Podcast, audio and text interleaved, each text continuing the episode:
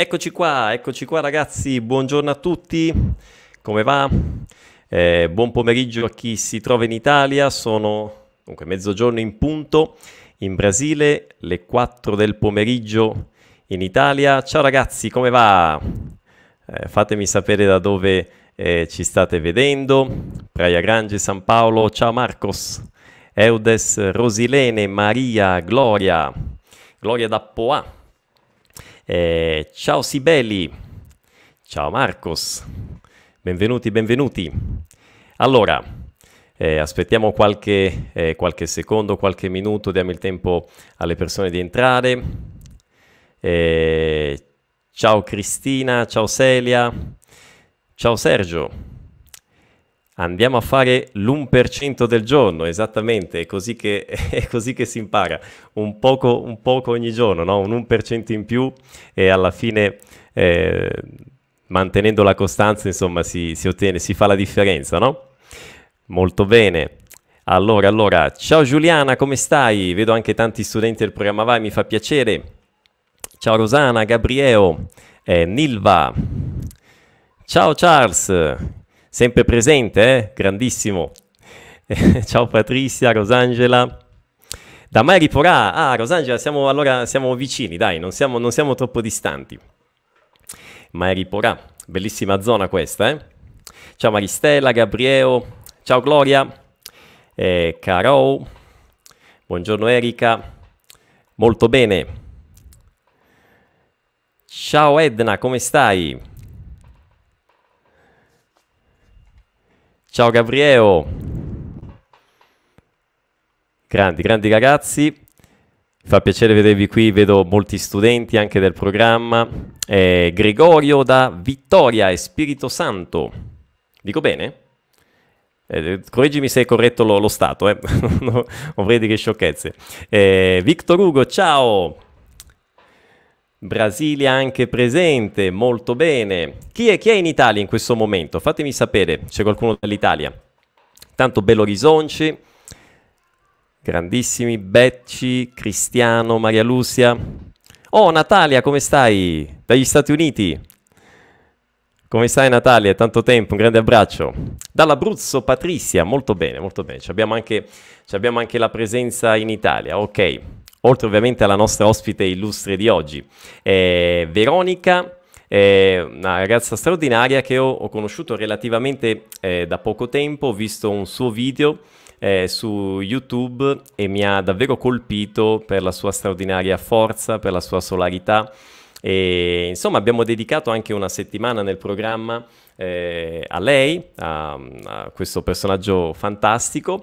E insomma oggi sono qui, insomma l'ho invitata per fare quattro chiacchiere perché penso che lei abbia una storia eh, incredibile da raccontare e insomma è stato eh, bello sentire proprio dalle sue parole eh, come lei insomma sta vivendo questa sua esperienza e lei credo che sia un, un esempio grandissimo eh, davvero per, per, tutti noi, uno di quegli italiani che vale la pena conoscere no? e che io eh, voglio, voglio, farvi conoscere appunto in questi, in questi appuntamenti. Intanto eh, buon pomeriggio, ecco la mascherina giustamente, eh, Vanda, ok. Eh, Porto, anche abbiamo Porto, Portogallo, molto bene Carlos, benvenuto. Mi mancano le nostre chiacchiere, vero Natalia? Hai ragione, Pontremoli, Toscana, Campogrande, Goiás, molto bene. Grandi ragazzi, ok. Allora io farei entrare eh, Veronica, eh, vediamo un po'. Eccoci qua. Eccoci, ciao a tutti. Ciao Veronica. Ciao. Benvenuta innanzitutto e un enorme grazie per essere qui per aver Grazie accettato il mio invito. Felicissima di poter parlare con un po' di gente brasiliana, con te ovviamente, però il Brasile è il mio cuore, quindi sono felicissima. Ecco, Buon io dia, infatti... Senci. Fantastico, fantastico. Infatti poi voglio sapere un po' di più di questa cosa, mi ha colpito. Io dovete sapere, io ho mandato, eh, ho pubblicato una foto di, di, Veronica, lei mi ha risposto e inaspettatamente tra l'altro mi ha risposto in portoghese, facendomi un audio, cominciando a parlare in portoghese, ho detto no, ma non è possibile. E quindi poi ci racconterà anche questa cosa, o se vuoi cominciare a raccontarci questa cosa, da, come nasce? No, diciamo che assolutamente non so parlare portoghese, mi piacerebbe tantissimo. Uh, so qualcosina perché sono stata in Brasile due volte, quindi ho avuto questa Eccolo grande là. fortuna e quindi un pochettino di cose l'ho imparate, ma cose molto base, giusto per salutare e per, eh, così, per eh, tornare a casa con qualcosa del Brasile in tasca, diciamo. Certo, certo. E immagino una delle due volte è stata quindi nel 2016, no? Sì, nel 2016 sono stata a Rio de Janeiro per le Paralimpiadi eh, di, appunto del 2016 dove, sono, dove ho gareggiato con, con la canoa, con il kayak, nella disciplina sprint, quindi dei 200 metri.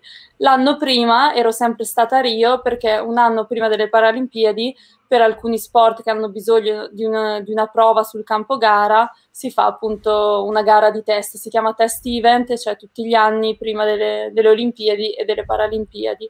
E quindi sono stata due volte a Rio de Janeiro, e però vorrei visitare di più sicuramente il Brasile e anche Sì. Rio. Eh, concordo, eh, diciamo che Rio de Janeiro in particolar modo, il Brasile in generale fa questo effetto. E infatti io mi ci sono trasferito di- direttamente, ma insomma, quindi ti, è- ti sei innamorata di, di Rio de Janeiro? Sì, come si fa a non innamorarsi? Ma in generale penso un po' dello spirito brasiliano, è molto coinvol- per, per la persona che sono io, quindi io sono una persona tendenzialmente allegra, eh, che vede un po' il positivo anche nei momenti difficili e secondo me un po' quello che ho potuto vedere a Rio nel poco tempo che ci sono stata è il saper sorridere alle difficoltà o comunque cercare di gestirle eh, in modo positivo e questo mi è rimasto un sacco nel cuore, quindi veramente anch'io ho un po' di saudade del Brasile, anche se ci sono stata po- pochissimo. Fantastico, saudagi, no? Eh, molto bene, concordo con quello che hai detto anche sul, sul Brasile, anch'io sono stato sempre colpito da questa, da questa cosa, no? Della, questa allegria, no? Dei, dei brasiliani. E, mm, cominciamo allora, io ho qualche domanda che ovviamente vorrei farti e vorrei lasciare ovviamente molto anche spazio a chi ci sta seguendo, eh, quindi ragazzi se volete fare qualche domanda scrivetela tranquillamente eh, nella chat, ok? Così Veronica avrà la possibilità di, eh, di rispondervi. Innanzitutto, eh, di dove sei? Dove sei nata e dove, dove vivi? Così parliamo anche un po' di Italia, insomma. D'Italia, esatto. Io sono nata nel nord Italia, in provincia di Brescia, eh, in una cittadina piccola che è tra Brescia e Bergamo, che si chiama Palazzolo sull'Oglio. È una città su un fiume che appunto si chiama Oglio. E, um, ora vivo da quattro anni a Bologna, dove studio eh, e mi trovo Cosa benissimo. studi? Ho appena finito la laurea triennale in scienze politiche e relazioni internazionali Ah, e adesso, grazie. E adesso ho iniziato la laurea magistrale in uh, com- informazione, culture e organizzazione dei media, si chiama il tipo Ho di laurea. capito. Quindi da quattro anni sono qua. Ho abitato prima un anno a Milano quando mi stavo eh, preparando per le Paralimpiadi di Rio perché potevo allenarmi meglio lì, il mio allenatore era lì. Eh, però poi quando ho scoperto Bologna mi sono innamorata di Bologna e sono rimasta qui. Bella città, davvero, anche a me Mhm. piace. Eh, io ho abitato per tanti anni lì dove hai abitato tu, insomma. Io abito, non so se conosci questo paesino, si chiama Brignano Geradadda. Brignano, vicino Allora, Treviglio, vicino Treviglio, a forse- Treviglio sappiamo do- dov'è- dove c'è Adda, so Dove c'è Adda, immaginarmi sai- la eh, zona, però eh. eh, sì, sì, assolutamente. Non so, non conosco questo paese nello specifico, però allora vicini, vicini. Perché invece Andiamo- tu sei di? Io sono nato a Messina, quindi sono Ok. siciliano di origine, la mia famiglia è siciliana, ma i miei genitori quando io sono nato eh, già vivevano, lavoravano in provincia di Bergamo, no? Quindi tra Treviglio e Brignano, e quindi io ho passato lì tutta la mia infanzia, da- fino ai 10-11 anni ho vissuto lì. Poi ho vissuto in Veneto, poi siamo andati in Calabria, io ho girato giri. abbastanza, adesso sono in Brasile dal 2012, quindi ho racconti i gi- tuoi in Italia. ho girato, sì, ho girato abbastanza. No, ma è curioso che um, appunto noi eravamo, non, non nello stesso periodo ovviamente, perché io quando sono, ho vissuto lì fino al 2000, no, 1991-92, no? Ok. Tu credo che non fossi neanche nata, no? No. esatto, esatto. Io sono nata nel 96, Esatto. e quindi ho 24 anni ora, quindi no, non c'eravamo nello stesso periodo. Hai, hai quasi la, la- la metà dei miei anni, ahimè, io vado per i 40. Ma Che insomma, bello, quindi vedo un conosco. sacco di commenti innamorati di Bologna. Sì, sì, è vero, infatti stavo leggendo anch'io qualcosa, eh, mi sono innamorata di Bologna, Marzia dice, molto bene, ci sono già andato, quindi avete già anche, anche imparato una cosina interessante, no? Vedete, questi due paesini dove abitava Veronica e dove abitavo io, Brignano Geradadda, Palazzolo sull'Oglio, vedete i paesini in quella zona forse anche non solo lì, ma insomma prendono il nome molto spesso, ad esempio, da un fiume che passa, no? Esatto. Eh, per, per, il paese, insomma, e quindi questa è un po' una caratteristica, no? Sì, è una cosa super tipica chiamare i paesi poi con il nome del fiume. Quindi già uno pensa, anche, localizza anche il paese sulla no, il LAD, ah, l'Oglio, esatto. quella zona, quella parte, sì, ok. Sì. Quindi è interessante. E, e, allora, intanto vediamo se c'è qualche eh, commento che volevo leggere in suggito. Eh, già hai detto quali, eh, quali, che lugares brasileiros a Veronica conhece, già insomma sei stata a Rio sostanzialmente. Sì. E la più antica università del mondo è a Bologna, ci, ci dice mm-hmm. Andrea, molto bene. Sì, è, è la mia università, è una bellissima università. e quest'anno Bologna, eh, nonostante l'anno difficile, è appena stata dichiarata da, dai, dalle varie statistiche e vari sondaggi la città d'Italia dove si è vissuto meglio quest'anno, nonostante tutto, insomma, nonostante non fosse un anno particolare, eh, particolarmente bello da vivere magari però diciamo certo. la città dove si vive meglio come insomma benessere in generale. Poi ci sono vari indici che lo danno, però io sono molto orgogliosa di essere eh, stata adottata da Bologna e quindi eh, mi vanto anche un po' di questa bella città. È vero, è vero, quindi Bologna è la tua città di adozione, no? Come diciamo. Quindi, insomma, ragazzi, se Veroni- eh, Veronica, se Bologna è bella da vivere durante la pandemia, insomma, figuratevi in, tutte, in tutti gli altri periodi. Quindi, sicuramente chi non la conosce, città da conoscere. Intanto, eh, Sukiauki. Eh, wow, che bel nome, è originalissimo. Sono stata a Brescia qualche, qualche anno fa, qualche anno fa, molto bene. Ok, sì. ho oh, una domanda che volevo farti che ti fa eh, Michelle hai fatto sport eh, quando, eh, da quando eri piccola, adesso raccontiamo un pochino no, la tua storia. Esatto. Il, il, 2011 è stato un anno, come si dice in portoghese, un anno Segnante. marcante, esatto, che ti ha segnato, no? sicuramente. Ecco, il tuo rapporto con lo sport è una cosa che è una curiosità anche mia, prima e dopo questo anno, questo anno fatidico. Esatto. Io da piccola eh, ho sempre fatto sport, sono sempre stata una ragazza molto attiva, mh, mm, sei di quelle bambine che ogni mese le iscrivi a un corso nuovo e cerchi di tenerle sempre occupate perché altrimenti eh, sono impegnative da gestire a casa. Ecco, Mi ricordo una... i, miei, i, miei figli, i miei figli. Esatto, una di queste bambine. Quindi io da piccola ho provato qualsiasi sport possibile facessero ne, nel mio paese rugby, pallavolo, atletica, eh, ginnastica ritmica, nuoto, tutto ho veramente fatto, eh, però c'è stata una costante che è sempre stata quella della danza, io ho sempre fatto danza di diversi tipi, classica, contemporanea e hip hop da quando avevo sei anni fino poi appunto al 2011 e, e, poi crescendo dalle medie avevo iniziato a fare atletica, salto in alto facevo, ero abbastanza wow. brava nel salto in alto e nelle campestri, però non avevo mai fatto niente a livello agonistico, eh, professionale, cioè assolutamente non ai livelli di adesso, possiamo dire.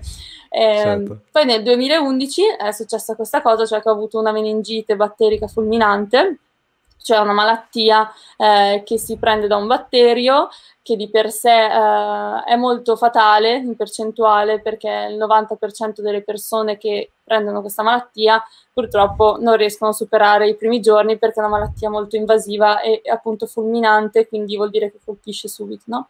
E, um, questa malattia di per sé, eh, questo batterio di per sé viene debellato dopo poche ore con un antibiotico, ma all'interno del corpo si scatenano tutti dei meccanismi per il quale va in una sorta di protezione e um, va un po' in, in, in, blocco il sistema circolatorio, il, il, sistema, esatto, il sistema degli organi e quindi le estremità, cioè le dita delle mani e dei piedi sono rimaste senza sangue, quindi vanno amputate e uh, quasi tutta la pelle, ha tante cicatrici come se fosse un ustione dall'interno. Come, come se fossero bruciature. Esatto, okay. come se fosse una bruciatura. Dall'interno, ho capito. Esatto, mm-hmm. quindi un'ustione un po' profonda.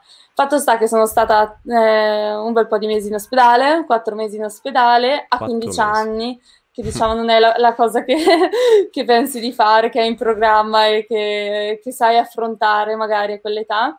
E, um, però devo ammettere che adesso sono un ricordo molto lontano e non, e non mi pesa tantissimo. Sono stati sicuramente quattro mesi impegnativi non solo per, per me, ma anche per famiglia, tutta la mia immagino. famiglia. Ovviamente è stato un momento abbastanza complicato, però sono molto fortunata, ho anche una famiglia incredibile, un papà e una mamma molto molto diversi tra loro due e, e questo mi ha sempre aiutato ad avere un, una specie di bilancia, no? Con, con, mio papà avevo la possibilità tipo di, di, essere reattiva, mio papà è una persona molto dinamica, eh, propositiva, attiva, quindi quando c'era lui tipo si davano il cambio, due giorni in ospedale mia mamma, due giorni in ospedale mio papà e c'erano i due giorni in cui c'era mio papà che dove, dovevo essere sì, papà, sto migliorando, ok, usciamo, andiamo a conquistare il mondo, eh, non ti preoccupare, non, non sono non triste per quello che mi sta succedendo. E poi avevo i due giorni con mia mamma che è una mamma italiana, molto apprensiva, molto dolce, molto coccolosa, una una cosa del genere,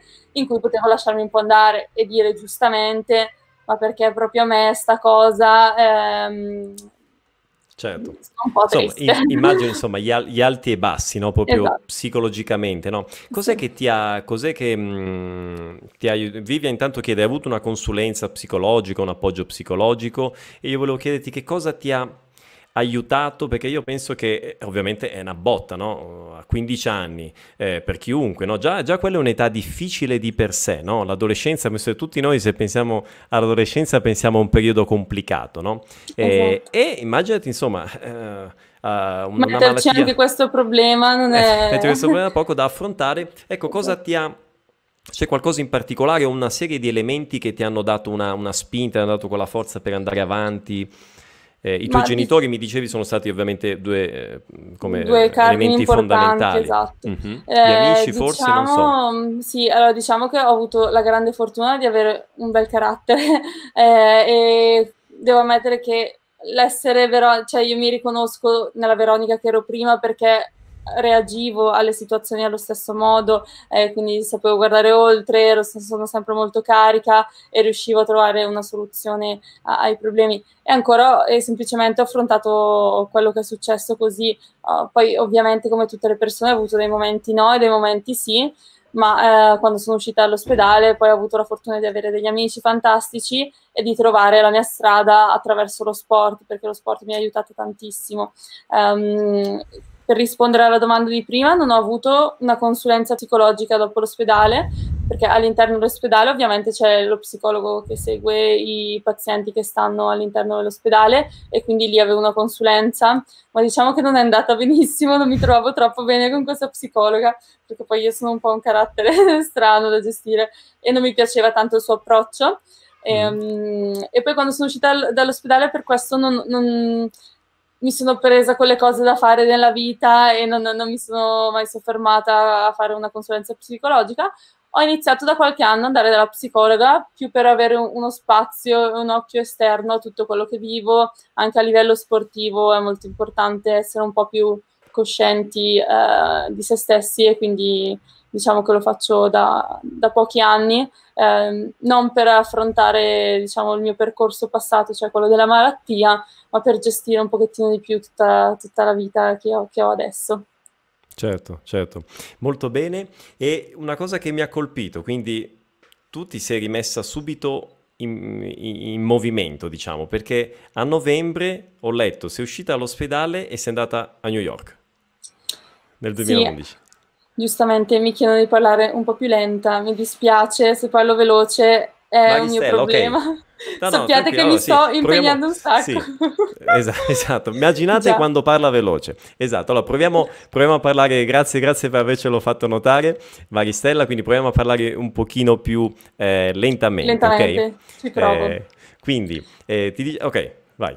Ehm, sì, quando sono uscita dall'ospedale eh, ho avuto la fortuna che mio papà è un, uno sportivo, eh, mm. diciamo come, come, me, però lui faceva le maratone, eh, quindi è un podista. E io prima di ammalarmi lo avevo già accompagnato a delle maratone per fare il tifo, non, non per correre ovviamente. Quando sono uscita dall'ospedale, perché siamo due pazzi, avevamo in mente di appunto questo obiettivo, diciamo, era una piccola sfida tra di noi e dire ok, usciamo dall'ospedale perché andiamo alla maratona di New York. ed era un modo un po' per tornare alla normalità, no? eh, il, il, prima possibile. Ovviamente i medici non erano troppo felici quando gliel'abbiamo detto, perché ovviamente ero instabile, però ovviamente ero appena uscita dopo quattro mesi di riabilitazione, di una situazione complicata, quindi bisognava andare anche un po' piano, e invece io subito siamo partiti. Poi è stata Via. molto più dura di quello che pensavo, perché io dicevo sì, sì, andiamo a New York, papà non c'è problema, poi quando siamo saliti e dover stare nove ore sull'aereo eh, all'inizio e avevo tipo tutte le cicatrici eh, appena, che si erano appena chiuse, ho visto veramente um, dei momenti non troppo simpatici, mm. però poi è stata un'emozione e una soddisfazione essere a New York grandissima. E forse quel momento è quello che mi ha... Um, che mi ha un po' fatto rivedere la scintilla dello sport, che, ha, che è stato un po' il mio trampolino di lancio, no? praticamente il giorno prima della maratona di New, York, di New York c'è una gara di corsa che è solo di 5 km, però è aperta a tutti, si chiama Dash to the Finish Line ed è organizzata dalle Nazioni Unite e, e quindi in questa corsa mio papà e i suoi amici podisti mi hanno spinto in carrozzina durante questi 5 km e dopo il traguardo ho fatto io, diciamo, un po' i miei primi passi dopo che ero uscita dall'ospedale e ho tagliato io il traguardo su, sulle mie gambe, no? E lì ci siamo emozionati tutti tantissimo ed è stato troppo bello e, quella, e quella, quel momento mi ha dato tanto la carica per, per iniziare poi la mia bello. carriera. Quindi lì ti è venuta la scintilla cioè, ti è venuta in quel momento l'idea, no? Perché tutto parte dall'idea, sai, perché non mi metto e faccio questa cosa? Posso, eh? Sì, è stato così forse? È stato un po' così, proprio ho sentito l'emozione no, dello sport ho detto, cioè io voglio provare questa voglio cosa, provare questa cosa. non, è, non, posso privarmene solo perché mi manca qualche pezzetto o perché ho avuto un ostacolo, ho detto sì, questo, cioè, questa cosa mi piace, devo continuare a fare questa cosa e quindi poi l'ho fatta e per ora sta andando molto bene. Da quel momento sono tornata a casa ho iniziato a fare canoa, sono tornata sullo snowboard, eh, ho iniziato a fare delle gare nazionali pensando solo di fare qualche gara appunto all'interno dell'Italia, all'interno della mia regione e in un attimo in realtà ero agli europei, alle Coppe del Mondo, ai campionati mondiali senza neanche accorgermene, quindi è stato Fantastico. Molto bello. Senti, quindi ovviamente lo sport ha avuto un ruolo fondamentale, no? Ma il fatto di farlo agonisticamente e non solo in modo amatoriale, eh, cioè ti dà quella carica in più, cioè il fatto di avere l'obiettivo, la gara, giorno tot, eh, il fatto di doversi preparare, quindi avere una disciplina, immagino, no? Perché eh, è tosta, no? Sì, sì, sì, è, è molto diverso, cioè eh. Quando entri in un percorso professionistico, agonistico, cioè il tuo mindset, il tuo, la, proprio la tua visione cambia, cioè tu sei un atleta tutto il giorno, tutti i giorni eh, e, e, ci pensi in ogni momento della tua giornata, da, da, quando mangi, come mangi, da quando dormi, come devi dormire, quanto devi dormire, come organizzi certo. la tua vita, quali sono le priorità e quindi questo cambia tutto e ti fa concentrare su degli obiettivi importanti che sono le gare di qualifica, i, le gare internazionali e ovviamente poi c'è questo quadriennio olimpico e paralimpico che è molto segnante nella vita dei, degli atleti, quindi diciamo che la vita gira attorno a questo ciclo dei quattro anni quando sei un atleta di questo livello. Di questo livello, certamente. Quindi le Olimpiadi dettano un po' tutto il ritmo, mm. no? Quasi sì, infatti della... quest'anno siamo tutti persi. È vero, la, la, la, esatto. dire, il vostro orologio... Il nostro orologio si è, si è, si è sfasato sfasato, esatto, perché le Paralimpiadi appunto quest'anno non ci sono state ad agosto e saranno, sono programmate per l'anno prossimo, sempre ad agosto, sempre nelle stesse date a Tokyo. Eh, speriamo che si possano fare, ovviamente siamo tutti in un periodo molto incerto, eh, qui in Italia stiamo ancora mh, vivendo dei momenti complicati perché sì. i, i contagi da Covid sono ancora molto alti le restrizioni che sta, stanno un pochettino rientrando in atto, quindi c'è da capire nei prossimi mesi come potremo viaggiare per fare le gare, come potremo allenarci certo. e poi da lì il comitato internazionale deciderà cosa fare. Ho capito. Quindi momenti di incertezza e intanto qui diversi commenti, c'è un qualche commento che volevo leggere allora. Innanzitutto qui, ciao profe, qui Silvana, sono in testa programma Vai 3.0, eh, prego di dire a Veronica che lei è una ragazza veramente brava e molto molto bella e carina. Ecco Grazie. qui il commento, il commento di Silvana, grazie mille Silvana. Eh, e qui poi c'è una domanda. Eh, c'è un incentivo in Italia per gli sportivi paralimpici? Chiede Marcos Bissolotto, potrebbe essere una cosa interessante da sapere. Idea. allora, dipende eh, da- dal livello a cui sei perché in base al- ai tuoi risultati ci sono dei, dei- dei supporti economici da parte del Comitato Italiano Paralimpico, che è il CIP, e che ogni Stato ha, eh, come il Comitato Paralimpico del Brasile, c'è anche in Italia. E in base ai risultati che fai ci sono dei sostegni economici che sono come delle borse di studio, possiamo dire.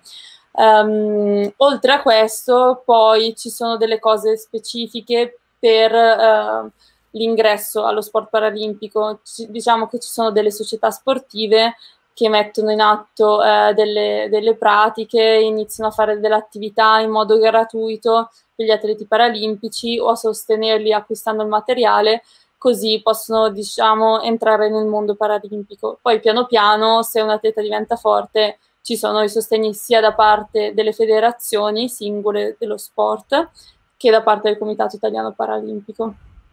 Ho capito. E quindi domanda collegata. L'Italia sostiene gli atleti paralimpici?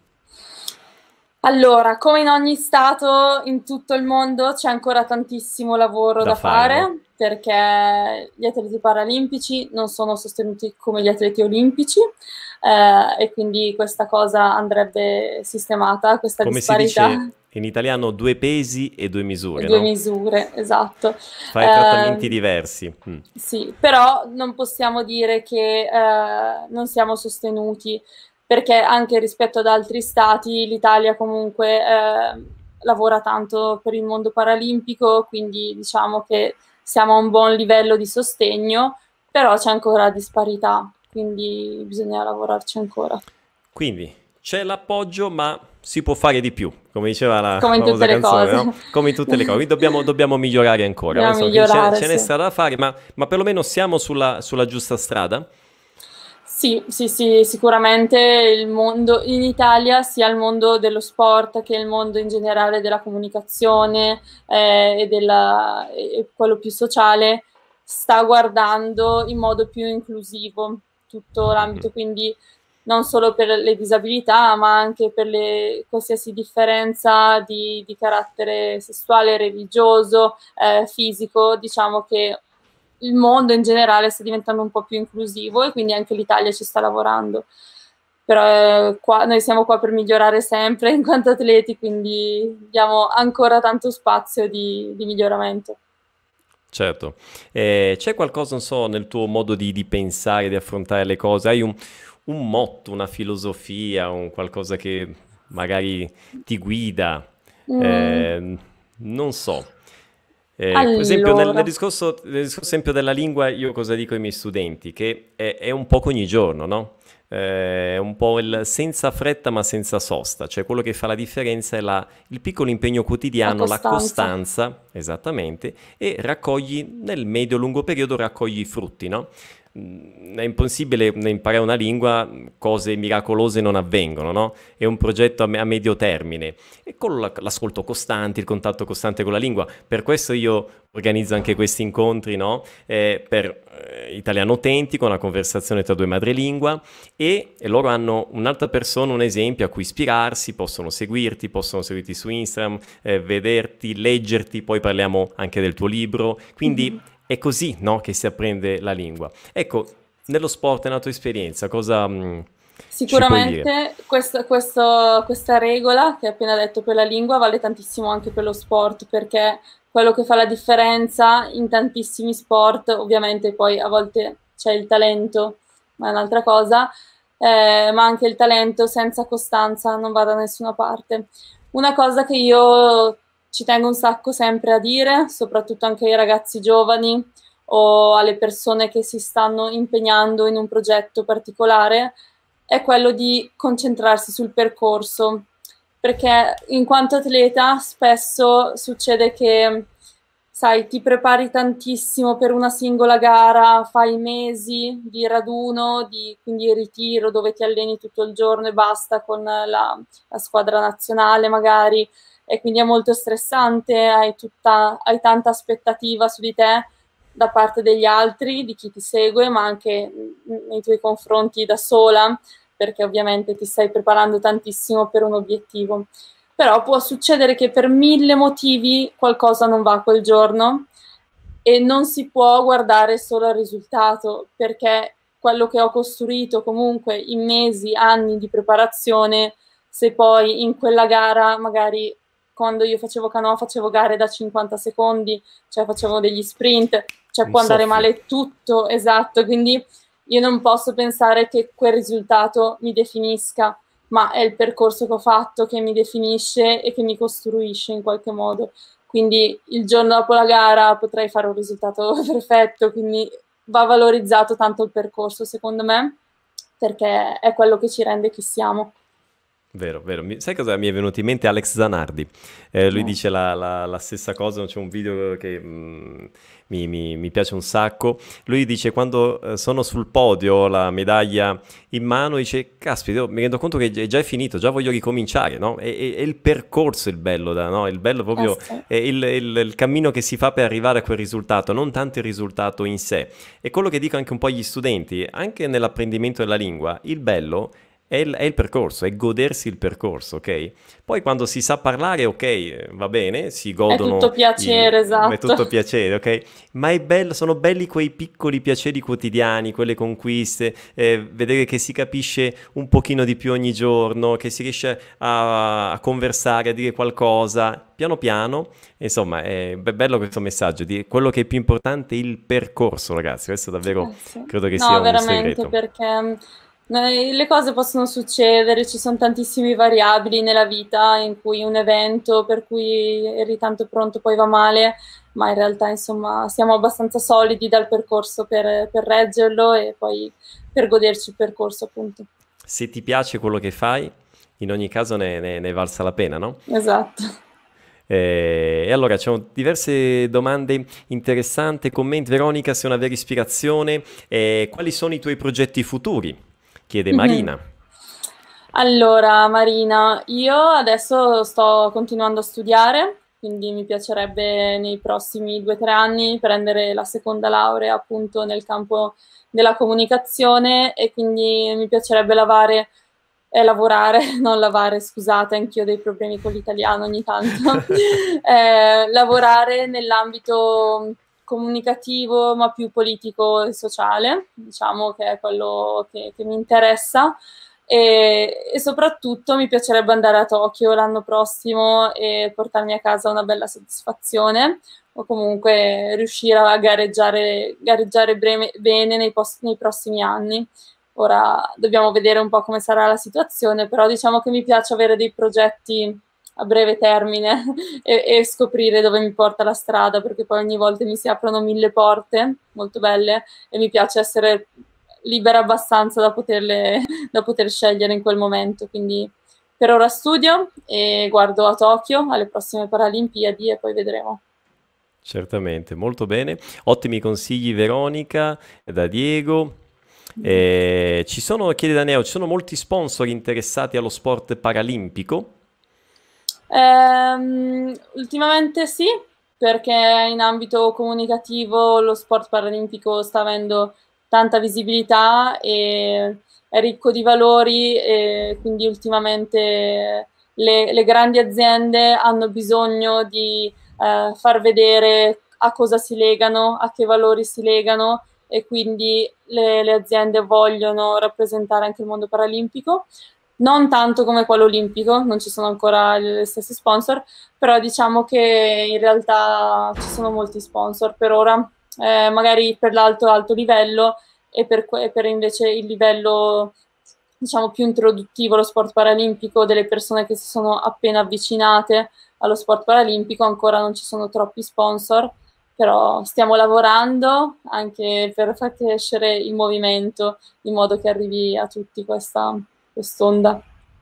Certo, e una cosa che mi sono dimenticato di chiederti all'inizio, eh, ma qui c'è una domanda di Michelle. Veronica, credo che ti piace il Giappone. Il tuo mm. cognome è Yoko. Conosci il paese Giappone? È un paese molto bello. Allora, ehm, il mio nome è Veronica Yoko, tutto il primo nome.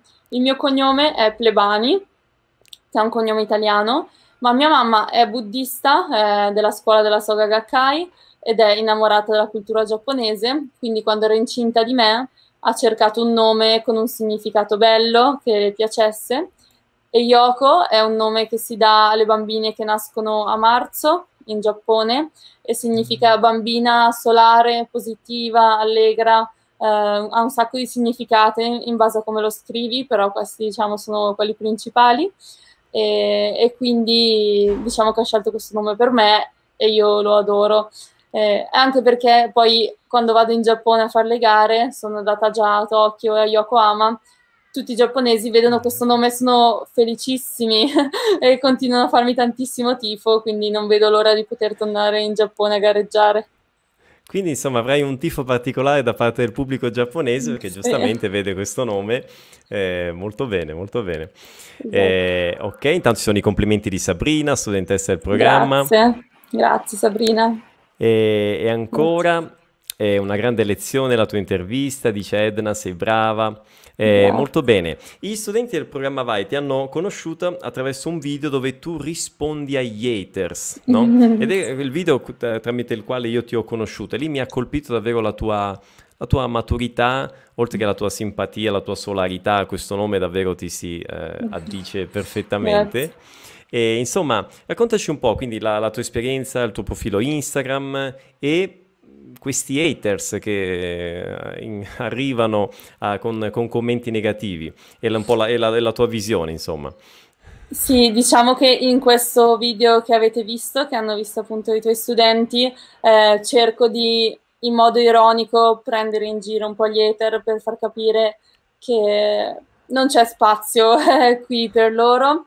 Eh, diciamo che io negli ultimi anni sui miei, sui miei, canali, sul mio profilo Instagram soprattutto, eh, ho cercato di mostrarmi il più possibile, anche fisicamente, perché per me non è un problema il mio fisico e vorrei aiutare quelle persone per cui il, il fisico, il corpo è ancora un problema, a, ad accettarsi e ad essere più rappresentati anche nel, in un mondo social dove spesso vediamo tantissime ragazze e ragazzi perfetti, con una vita bellissima, eh, sempre in, impeccabili in ogni momento. E io, insomma, diciamo, non sono ehm, l'idea di perfezione standard e quindi mi piace mostrarla per far sentire un po' tutti eh, ok in, nel proprio corpo. E quindi però legato a questo ci sono tantissime persone che non hanno molto da fare della loro vita e quindi perdono tempo a um, spargere odio uh, in dei commenti o in dei messaggi uh, negativi in, appunto online. Diciamo che io sono molto fortunata nel senso che non ne ho avuti tanti per ora e anche quando li ho, diciamo che io ho una vita all'esterno dei social molto impegnata e mm, molto mm, non stabile, perché insomma sei stabile fino a quando non sei stabile, però che mi tiene, eh, non lo so, molto legata alla realtà e quindi questo non mi ha mai toccato tanto, non mi ferisce.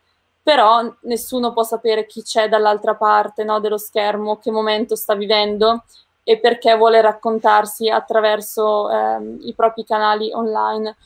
Quindi è terribile che qualche persona si permetta di far star male qualcuno eh, inutilmente e in modo gratuito e negativo. Quindi io dico sempre alle persone che stanno per scrivere un commento negativo, andate a fare qualcosa, cioè non, non perdete il, vostro il tempo della vostra vita a, a, appunto a insultare qualcuno senza una visione di miglioramento. Se è una discussione per migliorare è una cosa, ma se sono degli insulti o delle parole brutte senza motivo non ha, non ha senso. Dico sempre trovate un, un, un vostro spazio nel mondo dove poter star bene, dove sfogarvi, dove conoscervi, perché avere uno spazio dove potete conoscervi è importante. Assolutamente, parole sante le tue, eh, condivido al 100%. Mm. Tu dici giustamente a queste persone andate a fare sport, insomma. Esatto, andate a correre quando, a correre. quando, quando state davanti al computer, state per insultare, chiudete, andate a correre, che è meglio. Esatto. Utilizzate in modo più proficuo queste energie, insomma. Esatto. È incredibile il tuo carattere, concordo, eh, dice Alessandra. E, e davvero sono stato colpito dalla tua maturità. Eh, per la tua età, io non credo che alla tua età io fossi così, eh, così maturo, così, eh, così, come dire, con questa bella mh, mm, solidità, visione. diciamo, visione mentale. Quindi complimenti davvero. Ehm, e, mh, insomma. Celso, sì, lei è italiana, sì, sì, sì, lei parla un italiano eccellente, lei è, ma- è madrelingua, sì, sì, italiana. sì, e, sono ehm, madrelingua in italiano e faccio un sacco di errori, quindi non vi preoccupate, sbagliare in italiano è facilissimo, Brava. ci sono tantissime parole in italiano, ci sono tantissimi modi di dire, eh, coniugazione dei verbi, quindi non vi preoccupate, tutti gli italiani fanno un sacco di errori in italiano, quindi Sbagliare in italiano è, tran- è, normalissimo. È normale, sbagliando si impara e, e fare gli errori, ecco, non, non, preoccupatevi degli errori, come dico sempre io, è attraverso gli errori che si, che si, impara e soprattutto nessuno inizia a parlare perfettamente, ok? Cioè, prima la perfezione non deve essere il vostro obiettivo, vostro il vostro obiettivo deve essere la comunicazione, ok? Eh, la comunicazione efficace, comprendere e farsi comprendere, ovviamente parlando eh, correttamente, ma il, co- il corretto è, è, una conseguenza. Se voi state a contatto con la lingua, voi parlerete corretta- correttamente, sapendo che qualche errore può capitare, è naturale e ci sta e non c'è nessun problema eh, a, fare, a, fare, errori, ok? Quindi insomma, ecco, tranquilli e eh, anche il messaggio di Veronica in questo senso è fantastico, insomma. Eh, domanda di calcio, attenzione. Non so tu qual è la tua opinione. Chi è più grande, Milan, Inter o Juve? Ah, io non sono per nessuno di questi tre Zero. partiti. Un po' come Quindi... me, io, io, sono appassionato di Ferrari, figurati, di, di Formula 1, una, un'altra cosa ancora. No, io ho sempre tifato la Roma, eh, mm. ma perché non lo so, è una squadra che proprio mi ispira passione, mi ispira molto squadra, molto t- team e quindi non ho mai, eh, non ho mai tifato altre squadre eh, quindi non saprei dire se Milan, Inter o Juve. Vedo anche un'altra domanda sul, sul triathlon, che è qual è la distanza del triathlon paralimpico a Tokyo. Uh, il triathlon paralimpico è sempre 750 metri di nuoto, uh, 20 km di bici e 5 km di corsa, che è la metà del triathlon olimpico normale. Questa distanza si okay. chiama triathlon sprint. Ok, com'è che sei passata al triathlon? Eh, quindi prima era snowboard, poi canoa, poi mm-hmm. triathlon, è stato un passaggio naturale, un'evoluzione naturale? Ehm... Allora, io sono una persona a cui piace cambiare, cambiare. sempre. Eh, sono... Tutti mi chiedono ah, come ti descriveresti? Io dico sempre un'appassionata al cambiamento, perché penso che cambiare sia migliorarsi in qualche modo, evolversi, magari non sempre in meglio, però insomma è sempre un'evoluzione.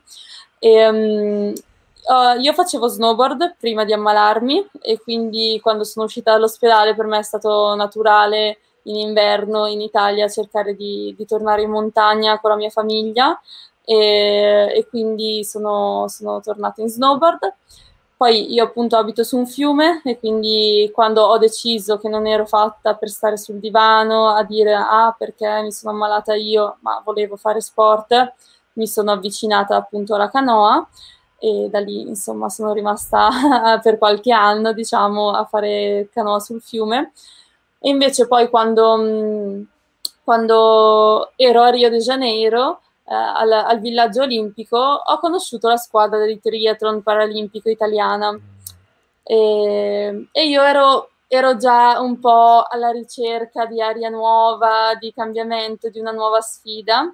E quindi, e quindi io da, dal giorno dopo Rio, mi ricordo, sono tornata, sono arrivata la domenica mattina dopo Rio eh, a casa, al pomeriggio mi sono trasferita a Bologna, ho fatto tutto il trasloco e il giorno dopo ho iniziato ad andare in una palestra dove c'era una, um, un allenatore di triathlon e piano piano mi ci sono lanciata, diciamo, in questo sport che mi piace tantissimo perché per una come me, che è uno sport così ricco di variabili, di, di cambiamento anche durante appunto la gara, durante l'allenamento, è bellissimo. Fantastico, molto bella e affascinante, devo dire, anche per me che non sono insomma uno sportivo, io a me piace correre, piace andare in bicicletta. Ecco, l- il mio punto debole sarebbe il nuoto dove sono proprio negatissimo Guarda, proprio, negato. ti posso dire che la maggior parte dei triatleti amatori, che non lo fanno a livello professionistico ovviamente, nuota malissimo. Mm, Cioè è il punto è debole il quasi punto di debole. tutti. Sì, quindi Ok. non ti devi preoccupare. Cioè se vuoi farlo, eh, io te lo consiglio di fare, di provare, di, di fare qualche garetta. Già se vai a correre bici, e vai in bici, eh, puoi Sì, farlo va in modo amatoriale, mi piace così. Sì, Io ho sì, fatto, ho fatto il cammino di Santiago in bicicletta, giusto per... eh, quindi è una cosa che mi è, mi è rimasta nel cuore e penso un po', l'ho fatto nel 2011, quindi per me per motivi differenti il 2011 è stato un È anno stato segnante eh, anche segnante per anche per me, sì, esattamente. Infatti pensavo a questa coincidenza. Eh, molto bene, avrei eh, due milioni e mezzo di domande da farti, ma tra poco ti lascio perché poi hai anche altre, eh, altri impegni. Volevo parlare un po' del, del tuo libro. Eh, c'è Mhm. Adriana, mia moglie, tra l'altro, che lo vuole, lo vuole leggere, è interessatissima e, e lo leggerò anch'io. E si intitola Fiori affamati di vita. Bellissimo Sì. questo titolo, ci vuoi parlare un pochino del titolo, del libro, come è nato? Allora, questo libro è nato, l'ho scritto con una mia amica, eh, che ci conosciamo da anni. Lei mi conosceva prima che io mi ammalassi, è sempre stata con me, eh, durante la malattia, dopo.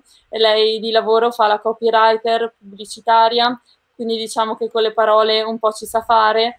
Però era una sfida per entrambe perché nessuno ha mai lavorato su dei testi lunghi, quindi figurati un libro. E, era- avevamo voglia, sai, sempre, io mi racconto sempre, no? Racconto sempre la mia storia in tantissime occasioni e, e ogni volta vedo che comunque la maggior parte delle persone ha un feedback positivo, mi dice quanto comunque sia bello sentire una storia così, sia di ispirazione. E, e spesso mi dicono: Ah, ma tu hai avuto una storia così particolare, degli ostacoli così impegnativi, ma li hai affrontati tu perché sei Veronica, perché sei fortissima, perché in realtà io vorrei, vorrei far capire con questo libro che sono una ragazza normale che ha cercato di affrontare una- un ostacolo con i propri strumenti e tutti abbiamo gli strumenti per affrontare gli ostacoli che ci si presentano davanti. Dobbiamo avere solo la fortuna e un po' il coraggio di riuscire a utilizzarli. Quindi questo libro è un romanzo che perché prendo la mia storia e la guardo un pochettino con gli occhi di, un- di una persona che la vede dopo un po' di anni comunque e quindi che può fare un'analisi più, più tranquilla.